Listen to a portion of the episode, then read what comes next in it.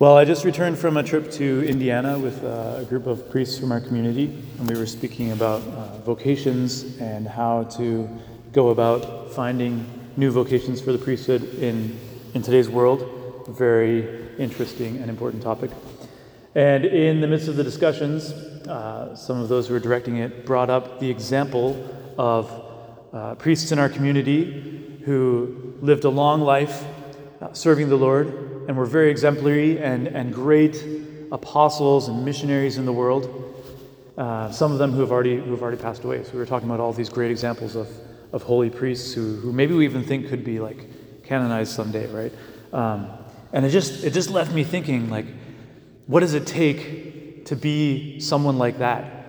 And I think that uh, the great virtue, which they all exemplified and which comes up in today's gospel, is that virtue of perseverance. They set out on the path to serve the Lord and to, and to live a good life and to do good in the world. And they persevered in that path until the end for many, many years, right? And uh, until, until, they were, until they were tired, and even when they were tired, continuing to serve the Lord. And Christ, in this little parable, this little series of parables today in the gospel, uh, points out to that, that when he is entrusted to us part of his mission and part of his message. Um, the, the, the real trick is persevering until, until he comes again, right? Or until he calls us to be with him. Um, and I think that many of you might have that experience of being like, well, yeah, I've been at this for years. And there's times when it's hard, or there's times when, when maybe it gets discouraging, or I think, you know, what's the point? Um, we've got to remain faithful to what Christ is asking of us and to what Christ has asked of us at the beginning.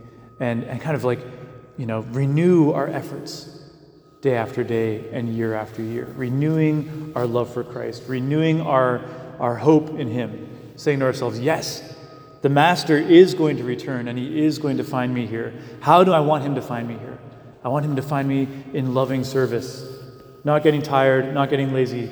I want Him to find me striving uh, out of love for Him to continue His message and His work. I think that's a good example for us.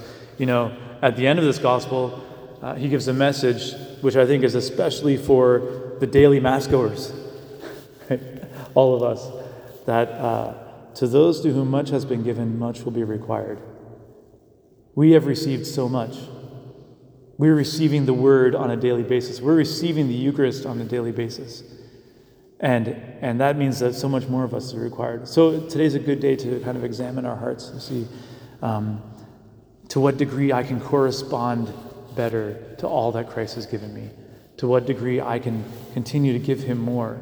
How much more do I owe Him for how much he, he's, he's given me, the blessings that I've received from His hands?